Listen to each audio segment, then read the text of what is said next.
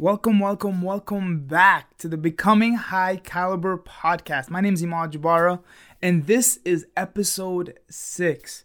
I want to ask you guys, uh, so we've all heard of the, the famous biological clock, but have you ever heard of the financial clock? Do you remember the worst memory you've ever had? Mine was getting a FaceTime call at two in the morning from my little sister crying after she found out that her boyfriend cheated on her because she wasn't quote-unquote good enough for him. Now hopefully this never happened to you, but can I tell you a secret? Dating has changed in modern times, and if you don't keep up with the current, you'll be in the same position that she was in. Over the past five years, I've been giving men the secrets to succeeding with women in the game of love. Ladies, it's your turn. It's now my mission to help women all over the globe find, attract, and keep men they actually want. My name is Imad Jabara, and this is Becoming High Caliber. All right, this was something that I actually heard for the first time um, from Steve Harvey. And I thought it was so, so interesting, yet nobody really ever talks about it. When you hear the concept of biological clock, you think, oh, well, women are on a are on a time crunch. All right, so once they hit their late twenties, then they start have to they start having to rush and basically getting get things in order so they can have a family. Uh, and that's the, that's what you hear about all the time. What you don't hear about is the guy's financial clock. So let's break it down. Let's put it in perspective. Basically, society has pressured women into believing that they needed to have a family at the age of the late twenties or the early thirties or just their thirties. But the same pressure holds true in terms of what's needed from a guy as well. Uh, a guy is expected to have his whole life figured out in his twenties, have a job, be able to support, take care of a family, but nobody ever really talks about that aspect. Well, they do, but just not as much as you would think. The reason I bring this up is because, think of it like this. You have been dating a guy for maybe, let's say, five to six years. And he still hasn't popped the question. And you you just want to get married. And you guys basically do everything that a married couple would do, but he just won't put the title on it. And a lot of things that you might be thinking, you'll say, oh, well, he doesn't love me anymore. He doesn't love me. He doesn't want to be with me. He doesn't see what I see in him. All that good stuff.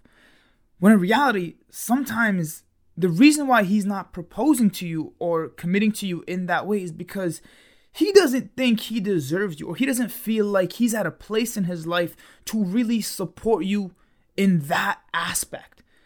Because when you get married, there's a level of pressure that comes with it that I, I think not a lot of people think about, because once you get married, it's, one, it's a commitment, and two, the idea of marriage is to potentially, hopefully start a family in the near future. It's it's like, in a sense, he's torn because he wants to give you what you want, but he can't, and he knows that if he doesn't give you what you want, you're going to end up resenting him, pushing away from him, or not loving him, when in reality he's only doing it for you because he doesn't want to hurt you in the long run. And trust me when I say, I know it sounds crazy, but if a guy genuinely loves you and cares about you, these are the things that are going to go on in his mind.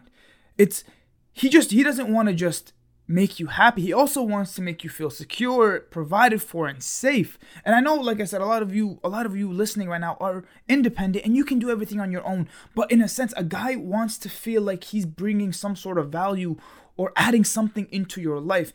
And if he gives you the wedding and he gives you the marriage, but at the same time, he can't actually hold his own and give you all of the quote unquote perks that come with it, or stability in the near future for you and your family. Because of that pressure, that's the reason why he might not commit to you or give you what you're looking for.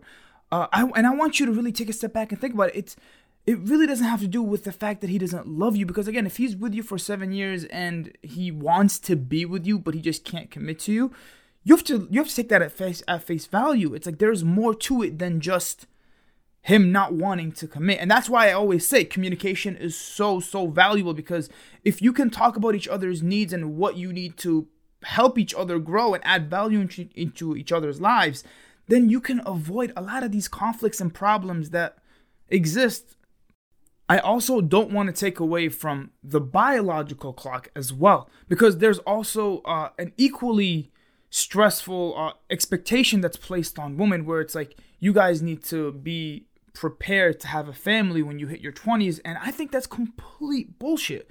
I'm completely against the fact of possibly bringing a child into this world based on the pressure of society, or because somebody expects us to do something a specific way or at a certain time. I think that's just absurd and B S, because that's a huge responsibility. And if you're not ready for it, don't jump into it. Starting a family, uh, taking that next step is something that should be really calculated and really wanted. Like I said it before, I would rather you wait until you're thirty-five, even forty, and find the right guy or right woman, whatever it is, that makes you happy and complete, than you just jumping into a relationship, having a family, having a kid, because you feel like you need to, or these are your quote-unquote prime years. Forget that, all right? That's not that's not relevant. Focus on who you are as an individual, because what's going to happen is, if you build something stable, healthy, the future of your children will be so much better than it would have been if you were living in an unstable household with an individual that you just can't stand. Trust me when I say, childhood traumas are a real thing. What happens between the age of one and five to a child is crucial and important for his development and growth. And if he sees trauma, or she, he or she sees trauma throughout those five years, and a lot of it, that will really impact who they become. So this is for all the men and women listening. Please, please, please forget about the financial and biological clocks and really figure yourselves out before taking big steps moving forward. And for the guys, like I said, if you're not ready to propose, don't propose, but also let her know so she's not in the complete dark. And for women, uh, if you want to have a baby and you feel like you want to do it because you want to do it, then do it. I support it. That's amazing. Awesome. But don't do it because you feel like your family or your mother wants a grandchild, or you just want to have kids because your friends are doing it. That's a dumb reason. Also, don't just jump into something that you aren't completely confident in. Spend the time. Really find somebody that cares about you and loves you. And then for men too, same thing. Find healthy relationships. It will pay off in the long run. I promise you. I can't stress this enough. Well, that's all the time we got today. Thank you so much for listening. We just wanted to let you know that we really appreciate you. And we're hoping that we can ask you for a small favor. If you enjoyed this episode, please, please, please subscribe and leave us a rating and a review. And I want to give you a reason to do that. So for anyone who does that, they will get a fifteen minute free strategy call with me, where we'll talk about what's working, what's not working, and where do you want to be in your love life.